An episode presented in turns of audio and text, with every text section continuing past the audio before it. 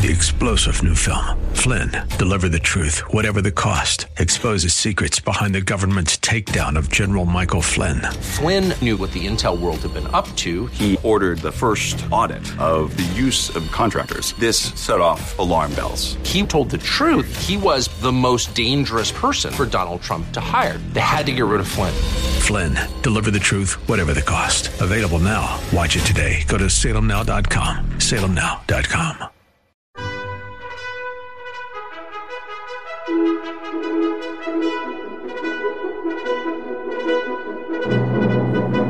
This is the best of investing on AM 1220 KDOW, the show that brings you valuable information about real estate, the financial markets, and other economic business of the day. Your host, Edward Brown, is a nationally recognized expert on money and investing who has appeared on CNN and has published numerous articles in national business magazines and newspapers. Now, your host for the best of investing, Edward Brown.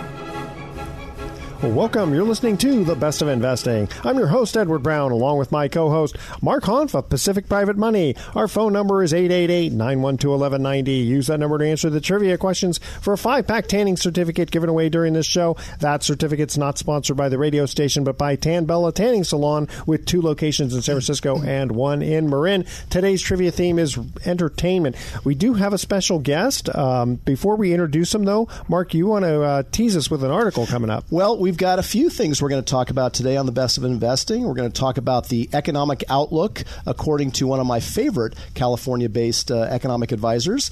Also, how is the government shutdown impacting real estate, according to real estate agents?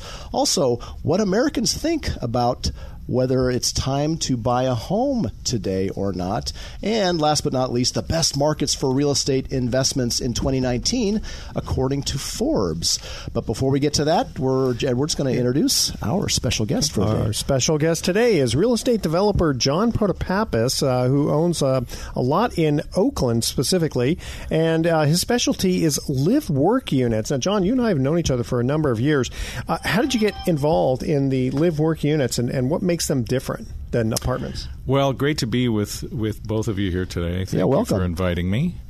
Um, the, the difference really, you know, when I started the company in 1983, uh, there were a lot of old warehouses in Oakland Yep. that uh, were in need of investment and development. And were they abandoned or Well, let's say they were underutilized. underutilized? Okay. Okay, many of those those old warehouses, distribution spaces, you know, were underutilized, and uh, This is before Amazon. this was before, yes, definitely before Amazon.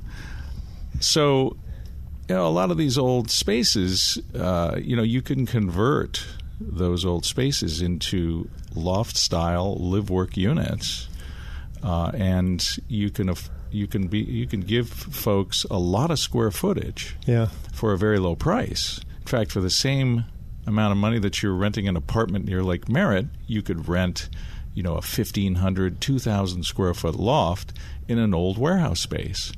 So that's kind of how I started. And, and some of those lofts, I mean, you see them advertised. I mean, some of them look really nice. It's not like you The know newer ones. yeah, exactly. Not not this bohemian uh, lifestyle. You know, everybody wearing Birkenstocks and you know holes through the roof. And Well, that sort of sometimes thing. you see on TV, like if the if the show is being filmed in New York, for example, you see a lot of those tall ceilings, and it looks really rustic and bricky and pipes and stuff. But it's you know it's it's open, but Yeah. open and airy. And is that what you're talking about for That's right. Oakland, or is it something? Yeah, even the movie. In fact, the, the movie Ghost, I think, was like that. Yes. Yeah, uh, 'cause No I, I- question. I remember about that where they, they move into basically this loft Yeah. and the huge huge windows and all that. Yeah. Well, and I think that's what attracts a lot of individuals to those types of spaces is the creativity. Uh, it's not, uh, you know, apartments are great, but if you can have 14, 16, 18 foot high ceilings, if you can have a loft, if you can have brick and timber, uh, some great old features and characteristics of old factories and warehouses, Yeah, it's a lot of fun. and being able to see the ducting. You know, like some of the restaurant, some restaurants do that. They they purposely Sure. open up the ceiling so you can see the ductwork. And the other thing with those old buildings is you've got huge windows, great light, uh, very airy, open. So uh, a lot of folks are attracted. Is the insulation though a problem? Well, you, when you're renovating, you have to bring everything up to code, so Okay. you have to install, you know, current insulation. Gotcha. Uh, insulation, bring it up to code. So Sprinklers uh, and all that, yeah. fire sprinklers, alarms. I mean, you know, every, uh, new electrical, new plumbing. So is this a is this the growth market as you see it uh, for Alameda County? Well, I I'm happy to say that a city like Oakland, you know, Oakland started. Uh, they approved a live work ordinance uh, in 1983. That was the first one, and then subsequent ones many years since then. So, uh, in a city like Oakland, many of these old warehouses have already been renovated. I think it's a growth industry for many other cities all across the United States. Sure. I mean, again, where can you get that much space, and if you can make it look, you know, almost apartment-like, um, and then where does rent control come in with live work units? Well, in, in cities like Oakland or San Francisco, you know, if you renovate a building in Oakland, if it's post 1983, it's not subject to rent control because of Costa Hawkins, the state uh, act that was passed, uh, which does not allow rent control on brand new apartments. So, in our situation, uh, you know, all the buildings we've renovated since since I started the company are not subject to rent control. So is it that you renovate a certain percentage above X and it becomes classified as a new rental property versus an existing rental? Yes, it's basically when you place the building into service. So Got if it. if you place the new units into service, uh, and you renovate an, uh, a warehouse today, and you bring it and place it into service, it's brand new. It's just as if it's a brand new apartment. Building. You know, it's interesting because a lot of people don't really think in terms of the rent control. One of the big issues is, you know, if you can, if you hamper the landlord from being able to raise the rent. I mean, unfortunately, the landlord is not allowed to go to PG&E or the insurance company and say, "Hey, rent Right. control, you can't raise my PG&E." Right. And so, you know, you don't want landlords turning into slum landlords. You know, you want them to be able to make a fair profit. And a lot of people don't look at it that way. They just look at ah, land- yeah, all landlords are rich, and you know they're all taking We all wear of black us. hats and yeah, we're all, like, exactly. twirling our mustaches. mustache. Yeah, exactly. Right, and I think one of the things that we see, you know, our the average rent in our apartment buildings is, you know, t- probably now twenty seven, twenty eight hundred dollars a month. So these are these are units where the customer, the the resident wants service. Yeah. And we want to provide the service. That's our job is to provide a good service for a great product. Very good. Okay, guys, we're going to cut to our first commercial break. We're talking uh, entertainment here, and John, if you know the answer, don't answer yet. We'll let you answer when you come back. First trivia question: What was Elle's name? E L L E S name, last name in the movie Legally Blonde. Remember, her first name was Elle. What was her last name in the movie? All right, uh, call 888-912-1190 if you're the first caller with the correct answer. You're going to win that tanning certificate. Uh, again, what was the what was the name? What was the last name for Elle in the movie Legally Blonde? Don't touch that dial. The best of investing. We're going to be right back. For more information on today's topic, call Edward Brown directly at 888 912 1190. That's 888 912 1190. The best of investing will continue in a moment on AM 1220 KDOW.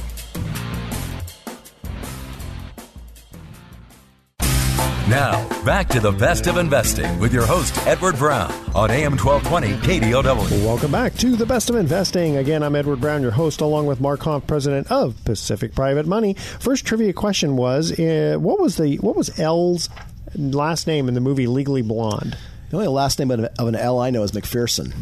No, no, no, no, no. But, no, Re- no, Reese, no, that's right. Reese, Reese Witherspoon was the real name, but in the movie, what was know, Elle's? I- Elle. Elle Woods. Oh, that's Woods. right. Remember that? Okay. Elle Woods. Um, all right. Before re- we continue on here, I want to make a quick mention for Alcatraz Cruises. So they're launching their second annual buy one get one free Alcatraz Island, one of the country's most visited national parks. Uh, check them out. AlcatrazCruises.com. Uh, 415-981-7625. You guys have been to Alcatraz, haven't you? I have never been You've to never been Alcatraz, and there? I've lived in the Bay Area for 48 years. Oh, man, you got to check it. They are. It, it, it's amazing. It's. Uh, I got to say, especially when they they used to put you in solitary confinement to see what it's like. But I think one time it got stuck, so they had. Yeah, no, we're not doing that anymore. Oh, how funny. All right. Uh, you want to ask I have our a guest question for John. Yeah, so we're talking about uh, uh, live work units, and, and John, we were talking a little bit off the air, but I, I wanted to, you to share it with the audience. Why are live work units an important aspect in, in the real estate market today? Well, one of the you know great opportunities we have living in, in urban America is that you know there's a the urban fabric in almost every community now is one where it's a village, Yeah. and you know who wants to commute for hours and hours and hours to go from your home to your work? Mm-hmm. So in many instances, we can create communities where people live and work in the same building. How often are people actually nowadays though live li- working in their live work versus just living there? Well, Edward, you'd be very surprised. There are quite a few. Really? Okay, Yes. I am surprised. Yes. Yeah. I, I thought that was like the original intent. Is it because of the percentage of self-employed Yeah, and people who office, can right. work from home uh, within the Bay Area rather than commute into the office? Yes, I mean I think changing uh, jobs, changing Yeah. you know patterns of, of of work have allowed individuals to be able to work from their homes. Uh, and you know we no longer have this uh, as as we used to. Maybe our parents, where you would go to a company, you just stay with that company for Yeah. forever. Yeah. Uh, now you know it's a very creative economy. So uh, we see many folks in our communities that both live and work in the same unit. You, you know, one interesting thing about that is, you know, it's one thing if you have like a one bedroom studio that's, you know, 500 square feet. That would drive me bananas living and working in that all the time. But if you can afford a live work unit that's large space, you, you know, you have room to kind of spread around a little bit. That's exactly right. So often you'll see units that are several thousand square feet, Yeah. or 1,500 square feet, or 2,000 square feet, where you can divide uh, the work and the live component. And many cities have uh, codes now where they actually require a certain amount of living square footage as well as work square footage in the units. Okay, so when nowadays, because of what happened a few year, a couple of years ago now, uh, the ghost ship fire, and people know that it was in a live work uh, building, and it, was not owned by you, but. Um, y- you know, people have this idea about you know the the bad landlord because obviously the, the participants who who caused the fire, you know, the, the electrical thing, and they did all this bad stuff. But a lot of people put blame on on the landlord. How come the landlord didn't do anything? So come come at it from uh, that perspective. Sure. You know, one of the challenges as a landlord when you have a building such as the one that uh, where that you know horrific uh, incident occurred, the Ghost Ship Fire, where there were so many deaths. Uh, you know, y- there's a lot of creativity that occurs in many of these spaces, so it's very hard to police the Yeah. improvements that that take place. Uh, and even though, like in our case, we have leases where the leases are very prohibitive of what can be done to the spaces, uh, often people will go in and they'll make significant improvements. Uh, and and that is uh, a big challenge when you have large living spaces. Yeah. So if you have a thousand square foot space, a fifteen hundred square foot space, it's really hard to make significant improvements that uh, are going to affect code. But if you have Gotcha. two, three, four, five thousand square foot spaces, Yeah. you know, often you can create things that that are pro- very problematic for Yeah, codes. I mean, I can see that where if you have you know a small apartment, a small studio, I mean, you're not going to be putting a nuclear power plant in. So there's only so much you can do, and that's what. or your you're not going to be putting in bedrooms without windows. Y- yeah, right? exactly. yeah. Right, because the bedrooms already have windows, or the unit already has a lot of uh, window space, a exiting, and there, are, you know, there are code requirements that we all have to abide by. So, John, you know, savvy real estate investors identify a niche and and pursue it, uh, and it looks like this is what you're doing with the live work area. You're obviously very bullish on it. So, and I understand the the idea of, of repurposing underutilized warehouse space and converting it into residential units. How big is the opportunity? To do that, and obviously you do. You, you specialize in Oakland, but how big is the opportunity in Oakland and maybe even throughout the Bay Area for other investors to maybe take a look at that Well, uh, at that investment strategy? I would say the opportunity is huge nationwide because uh, you have communities, and I'll give you an example. You know, we've been fortunate here in California because we're in a growing market. People keep coming because of tech jobs, because of you know growth of our economy, the weather. But you go to cities like even Cincinnati, Pittsburgh, Cleveland. You know, Cincinnati, uh, cities that have lo- Detroit, cities that have lost Oh, population, yet they have these magnificent old structures. Gotcha. And a lot of these structures, uh, you know, like a city like Pittsburgh, we looked at Pittsburgh closely just recently. It used to be 1.2 million people in Pittsburgh in 1950. Today, it's about 620,000 Really? people. Oh my gosh. Okay, so the four cities that I mentioned, they've all lost significant population since you know the 50s and the 60s. I mean, I understand Detroit, you know, with all the car stuff, but uh, but Pittsburgh, that surprises me. Steel. Oh, steel industry. Yeah, That's yeah, right. Yes, yeah. So now with the rebirth of cities, you know, you have a lot. You not only have a lot of younger folks that want to live in cities, but you've got a lot of people like me, you know, in their 50s and 60s that want to move back to the and experience the urban lifestyle. Interesting. Uh, so what we see and what we're doing with a lot of our units is, you know, maybe 20 years ago, uh, we had, uh, you know, the average unit may have been a thousand square feet. Well, now our average unit for loft spaces is about 1,500 square feet. yeah, that makes a big that makes a Right? big difference. yeah. Because when I want to move into a space now, I need space. yeah, yeah, exactly. All right, guys. Gonna boy, the second uh, segment went quickly here. Uh, on the uh, TV show Cheers, what was Sam Malone's nickname on the TV show Cheers? He had a nickname. All right. K- It had to do with his uh, baseball career. Remember, he was a baseball Oh, player. on that's there? right. Okay. Call 888-912-1190. Be the first caller with the correct answer. You're going to win that tanning certificate. Again, what was Sam Malone's nickname? It was played by Ted Danson, right? Yes. All right. Okay. Uh, what was his nickname on the TV show Cheers? Call 888-912-1190. Don't touch that dial. The best of investing. Going to be right back. You're listening to The Best of Investing with your host, Edward Brown. For more information, visit bestofinvesting.com. That's bestofinvesting.com. More in a moment on AM 1220 KDOW. You're listening to The Best of Investing on AM 1220 KDOW. Once again, your host, Edward Brown. Welcome back to the best of investing. One more time, I'm Edward Brown, your host, along with Mark Hanf of Pacific Private Money. Second trivia question on entertainment is the theme. What was Sam Malone's nickname on the TV show Cheers? Slugger? Slugger? No. know. Mayday. Mayday. Mayday call him May- Malone, Mayday that's right. Malone. That's right. Mayday Malone, Mayday that's right. Malone. Um, Mark, you want to ask a John? You you wanted to ask John Protopappas from um, uh, Madison Park a question about live work. So we've been talking so far on the best of investing about uh, investing in live work units what kind of investment they are. And uh, just on, during the commercial break, John, we were talking about. Um, how it is to work with the, the city planners, and, and we thought maybe they would love you to come in there and repurpose an old building, but uh, you said otherwise. Well, it's it's very difficult for city planners, city plan checkers, engineers to work with uh, adaptively reusing older structures. They, they usually they much prefer you building a brand new building. Tear it down and build new. It's easier. But that's not where the opportunity is, right? That's Right, right. that's expensive, That's yeah. right. There's great opportunity in reusing old structures. For one thing, if it's a historic structure, you can actually certify it with the National Park Service and get federal tax credits. Yeah. wow. So that's a huge benefit. There's there's 50 year ones and 100 year ones, I think, aren't there?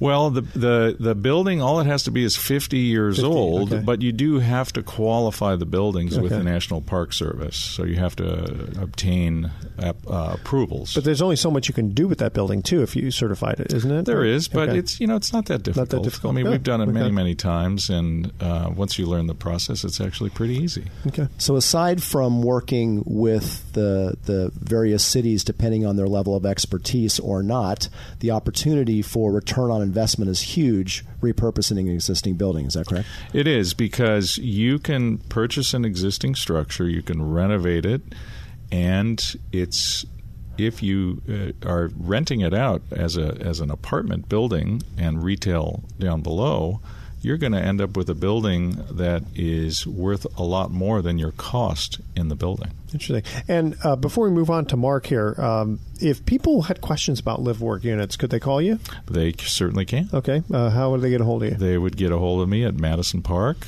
in Oakland at 510 452 2944. Great. Okay. Well, stick around. We're going to move on to Mark here. Uh, Mark, you have an interesting article there.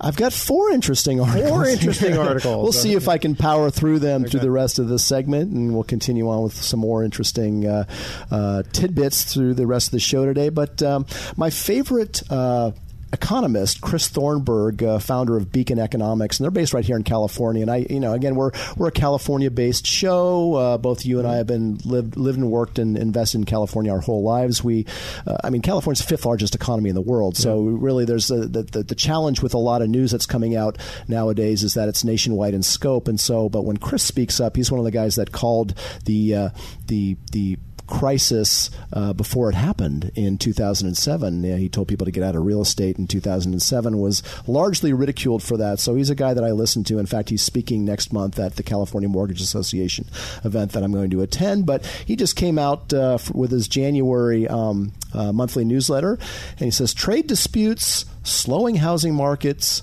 Wall Street turbulence, political uncertainty, dot, dot, dot. Despite all of it, economic outlook remains steady. Huh. And so I've, I've always appreciated his level headedness at looking at this because he, again, he saw the writing on the wall when everything turned yeah. south very quick in 2007 and 8 uh, and he's he's been he's a guy that that, like all good economists, you know, they read the graphs, they study charts, they're looking at trends. Is he saying that it's okay basically because unemployment is so low? Well, let me let me share with you yeah. a few tidbits. Out the fact that the U.S. economy is on the edge of the longest economic expansion in the nation's history hasn't dampened uh, Chris Thornberg's latest forecast, despite hand wringing over everything ranging from battles with U.S. trading partners uh, to feared to feared onset of inflation. Uh, his outlook uh, continues to be that uh, California economies and the U.S. economy, for that matter, will continue to expand through 2020. And he says, look, this isn't just raw optimism. This is uh, there's just simply nothing out there at the moment, in his opinion, whether it's the sell-off of the stock market or rising interest rates, that has the power or speed to knock the expansion off its track. Huh. And apart from a rapidly growing federal budget deficit, which is no small thing, of course, the U.S. economy looks fairly well balanced in terms of the fundamentals. Um, at the state level, econ- uh, California's economy, uh, he forecasts it to continue growing um, uh, through 2020. Uh, his his biggest concern really ha- is with. Um, with labor, the labor force, the cost of housing, uh, and getting labor forces. We, we're not building enough housing and enough affordable housing to grow the labor market sufficient to sustain California's potential for expansion and continued expansion. Mm. You know, I mean, we've got we've got a lot of companies, a lot of companies that are starting up every day in California, in the Silicon Valley, and in San Francisco, and, and, and in Southern California many, uh, that are leaving. Well, I mean, some are leaving yeah. too, yeah. But uh, again, the net expansion in California is still on the plus side, and really the big, the biggest, the, the biggest hurdle to continued growth in California is the housing, housing. market. So stay tuned. But again, I think that's good news. And that's good news because, um, according to the polls, more Americans, according to this article, think it's a bad time to buy a home today. And so that's the headline. And, you know, we, we like to sometimes ridicule on the show the headlines. You know, it says, More Americans think it's a bad time to buy a home. Well, yeah, based on yeah, interest rates going up, based on the prices being too high and starting to flatten. So this article I, I, I, pulled out this week: the share of Americans who think it's a good time to buy a home has dropped sharply, according to a survey from the mortgage giant Fannie Mae. Hmm. Higher mortgage rates and increased home prices are to blame. There you go. Homes are simply very expensive right now in relation to income. But you know, again, you know, you have to be careful about polls and consumer polls. And I don't know about you guys, but I, I tend not to follow what the polls are saying. Usually, it's like whatever the whatever the public believes. Yeah. You know, run the opposite direction or invest invest in the opposite. Yeah. So that's uh, that's uh, article number two. The next article I wanted to share with you guys is um, a new study from the nation's leading real estate agent advocacy group shows how the partial federal shutdown is curbing economic activity relative to real estate. So, this is the National Association of Realtors. They polled 2,200 of their members. Now, notably, 75% ah, there's been zero impact Yeah. on my I mean, business yeah. from the government shutdown. But uh, interestingly enough, 25% said that their business has been impacted. And here are the ways that the government shutdown has been impacting real estate activity. And it's mostly on the mortgage side. So, yeah, government employees maybe not getting mortgages. Right. So right? so right. So so hey. percent ten percent of agents said they were impacted because a federal employee opted not to follow through on a home purchase. Uh, Twenty-five percent said uh, the buyer decided not to buy the house because of government uncertainty. So you know, Oh, yeah. I guess uh, that That's why we don't deal with government employees. The rest uh, delays due to IRS income verification and other delays uh, on FHA and, and other government-backed loans. So again, so it, it, you might think it's had no impact. So it's had a little bit of impact, but Yeah. but I would say marginal, Marginal, at best. yeah. I'll save the uh, the Save last one article for the last one there. uh, for, next for segment. next segment. yeah. All right, here's our third trivia question. What actor played Dr. Frankenstein in the 1974 film Young Frankenstein? You guys should remember that movie, right? Call 888-912-1190. Be the first caller with the correct answer. You're going to win that tanning certificate. Don't touch that dial. The best of investing is going to be right back. For more information on today's topic, call Edward Brown directly at 888 912 1190. That's 888 912 1190. The best of investing will continue in a moment on AM 1220 KDOW. Now, back to the best of investing with your host, Edward Brown, on AM 1220 KDOW. Welcome back to the best of investing. One more time, I'm Edward Brown, your host, along with Mark Hanf, president of Pacific Private Money. Third trivia question: What actor played Doctor Frankenstein in the 1974 film Young Frankenstein? Mark. Gene Wilder. Gene Wilder, that is correct. Okay, I want to make a couple of mentions here. Sonoma Canopy Tours is a world class zip line tour through the Redwood Forest. I don't know if you guys have ever been there. It's in Occidental, and you're talking Zip about line. like these trees are like 200 feet. They're you want you want the thrill and scare of your life? Check out Sonoma Canopy Tours. You can also get one of those, you know, uh, uh, film things on your head. Oh, you right, watch the what you're GoPros. doing, the GoPro type Yeah. things. Yes. So come fly with them. Reserve your spot today at Canopy Sonoma Canopy CanopyTours.com. You can also call 888-494-7868. Also want to make one other quick mention here. We Care Exterminators. Uh, they're all over the Bay Area. These guys are not only reasonably priced, but they're very honest and very, very friendly. Uh, I've used them before. They are phenomenal. Um, so check them out. 707-703-1278, whether you got, you know, rats or mosquitoes or whatever else it's got. They uh, do a very good job. WeCarePest.com. Okay, Mark, uh, an email comes in for you, and then you can explain what do you do for a living. Um, would you lend on someone's house for a business venture? Well, the answer is yes, absolutely, and we do it all the time. And so at Pacific Private Money, we're an alternative real estate finance provider uh, for situations where the bank says no, uh, or, or when banks financing is just simply not an option, which means they said no. and uh, as we all know, uh, since 2008, the banks have said no. Um, with increasing frequency, uh, as opposed to you know anyone who could fog a mirror, seemingly your you know your stylist, your uh, taxi driver, your uh, the guy next door. Everyone was buying real estate left and right in 2004, 5, 6, and 7 just based on their FICO score and a lot of lies on a loan application. You can't really do that anymore. And in fact, uh, you know, the pendulum swung so far in the other direction that uh, even getting a HELOC on your home uh, um, in, you know, a junior lien uh, behind your first mortgage, it's just gotten extremely difficult these days. And it's funny, I'm actually going through a home loan refi myself right now with a uh, major bank, and it's I just knew this was going to be painful. and when I met this uh, this loan agent, she said, "Well, I'm the number one producer for jumbo loans for for this bank."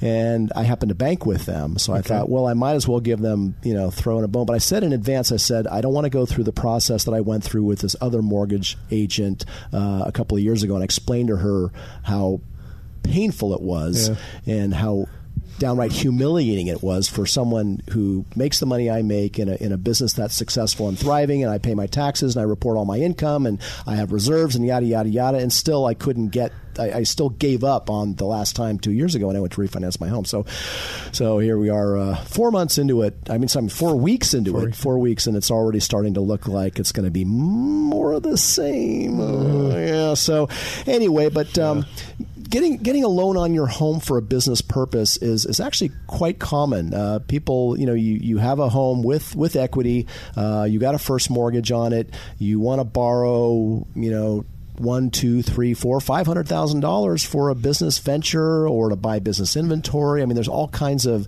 or maybe you want to buy fix and flip real estate, even though you know many in the market are saying, oh, there's no money to be made in flipping in California today, which is completely untrue. Um, but you got to be just more, more, careful about it. Uh, but we we get those loan requests in every day. And in fact, when I left the office uh, earlier, I, I, overheard a conversation uh, that one of my loan agents were having with someone who was trying to do just that: borrow money uh, from use their home equity uh, to borrow money to um, uh, to make an investment, and so that is something that uh, not all private lenders or hard money lenders will do. There, some people are, are uh, some companies are are reticent to lend on an owner occupied dwelling, even though it's for a business purpose. And the reason is because the laws have changed substantially in the last 10 years to really give the power to the, to borrower. the borrower. Yeah. yeah, and in some and in some some lenders feel that there's too much power.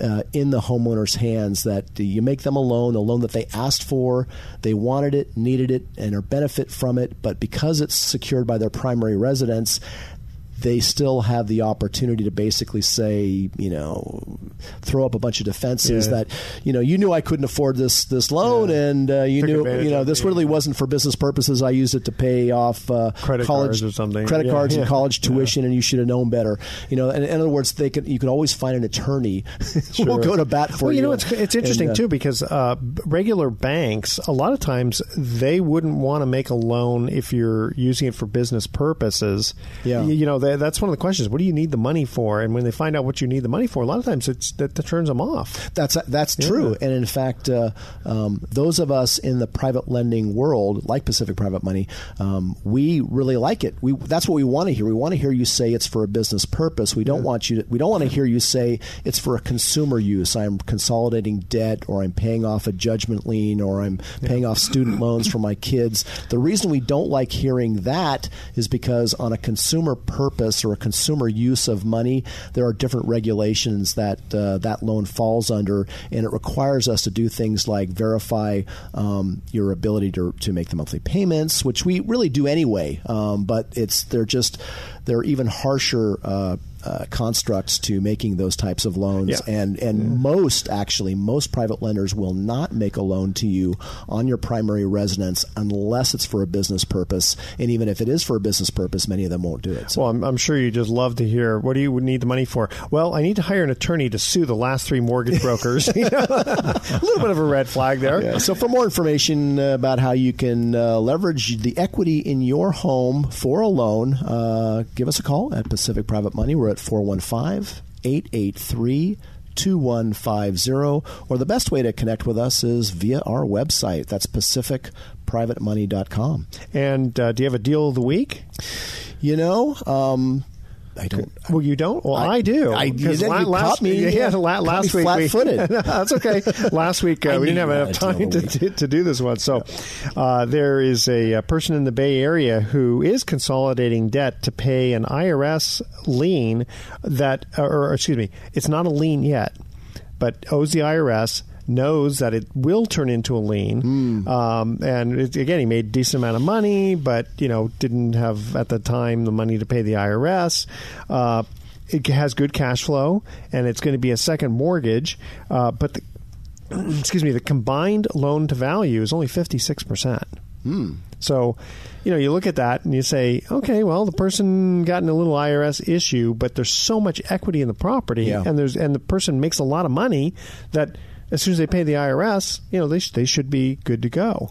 So that's, that's something that's that a lot of people don't realize. You know, they think if you're a hard money lender or a private lender or an alternative finance provider, that you're out there making high risk, high percentage loans, um, you know, stripping the equity from uh, from someone's home or from a real estate. And in fact, usually the opposite is true most of the loans we do uh, are at a, uh, LTV exposure of 70% loan to mark today's market value or less. And your example of, of you know near almost you know 50% ish loan yeah. to value that's very typical. And again, they're they're coming to companies like ours because they just they either can't get bank financing for some for a myriad of reasons, um, and, and, it's not all the time it, it, it, that it's low credit score. Oftentimes, it's they got great credit. Um, they just they're self-employed. They can't verify income or they, speed. They just don't. It's just speed. They just don't want to go through a six or eight week process of providing everything four times. and uh, kind of like the process you're going through. Yeah, yeah, yeah right. say that. And again, I love my bankers. I really do. I, I don't want to bash banks, um, and uh, it, you know they send us a lot of good referrals. But again, if you need fast financing, PacificPrivateMoney.com. All right, we're going to be back, and we're going to explain to people how you can invest with Mark's company and earn a very good rate of return. Don't touch that dial. We'll be right back.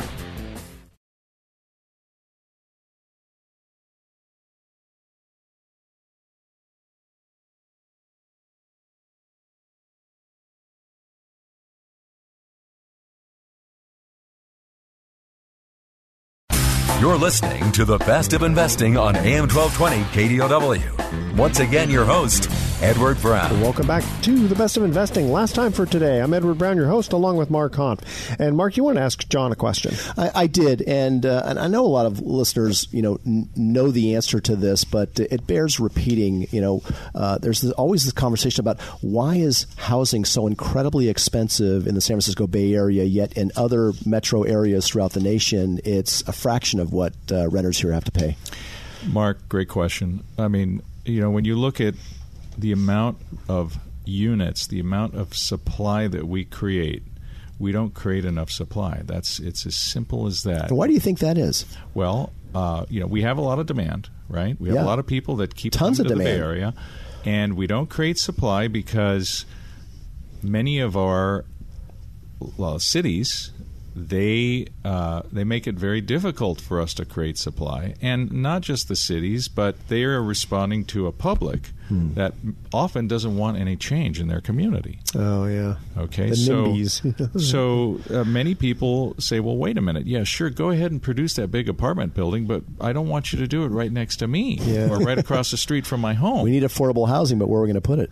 Right. So you see cities that, like Oakland, that has a lot of former warehouse, industrial distribution land that is no longer that type of use. It's perfect. And it's a great area where you can go ahead and build, you know, lots of units.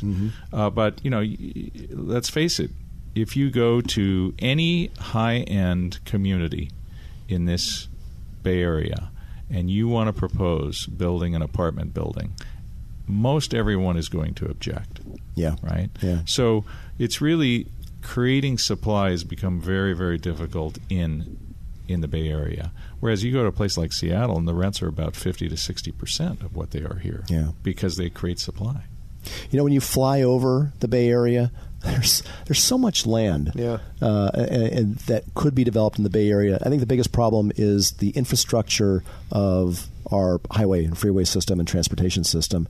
It's just inadequate for the growth potential that we could realize in, in this in this area. It's a great point, and that's one of the reasons why developing infill Mm-hmm. uh, in our urban communities makes it. Uh, you know, we're beginning to see more and more of that all across the United States. You got to have good transportation. Live too. work units, yeah, yeah. Yeah. No, that sounds great. Mark, before we uh, cut out for the day, Yep. uh, tell us a little bit about the fund, how people can invest. So we make um, privately funded loans using private capital from private individuals like you out there listening to this show. In fact, someone came into our office this week at uh, banking at Chase uh, Bank right next door to us and said, "I've been walking by your building for all these years now, and I've got a bunch of CDs that are maturing, and I wanted to find out more about that seven and a half percent you've got posted in your window there." And so, seven and a half percent is the trailing twelve month distributed yield that the Pacific Private Money Fund has been providing for its investors. The Pacific Private Money Fund is approximately 43 million in size today and it's a 5-year-old fund that uh, invests only in real estate backed loans. So we use that fund uh, and other private individual capital to make our real estate loans. And so the fund for is a great tool for you know passive investors or those who um, really have never invested in an individual note. And in fact, that really is most of investors out there. Most investors have not in- invested in an individual note, and so the fund exists to uh, provide that opportunity. And so um, the only requirement is that you be an accredited accredited investor. Uh, that's a certain net worth requirement that we can go over with you uh, when you contact us. Um, but we've got over 200 investors in the fund. The average investor is in there for about $250,000, and they are enjoying a 7.5% distributed yield. And that's created from the notes that we put in the fund. The average note rate in the fund is about 9%. Uh, so, minus the fees to operate the fund, uh, the audit, the tax returns, et cetera, that we provide, uh, we produce a yield of about 7.5%, which, uh, based on the types of loans, uh, investment opportunities we have out there and stock market gyrations, you should check it out. Uh, check us out, pacificprivatemoney.com or 415-883-2150 for more information and a prospectus. Very good. Gentlemen, thanks for uh, joining us, John. It was a pleasure Thank talking you. about live work units. Thank you. Thoughts for the day. Some people wait their entire life for their ship to come in, not realizing they're standing in an airport. And Dear Abby said the best index of a person's character is how he treats people who can't do him any good and how he treats people who can't fight back. I thought hmm. that's true. Tune in next week to The Best of Investing. We're going to be giving away more free prizes for answering trivia questions. Thanks for listening. On behalf of our team, I'm Edward Brown. We're wishing you the best of investing. So long. You've been listening to The Best of Investing with Edward Brown. For more information on this program, call 888 912 1190. That's 888 912 1190. Or visit bestofinvesting.com.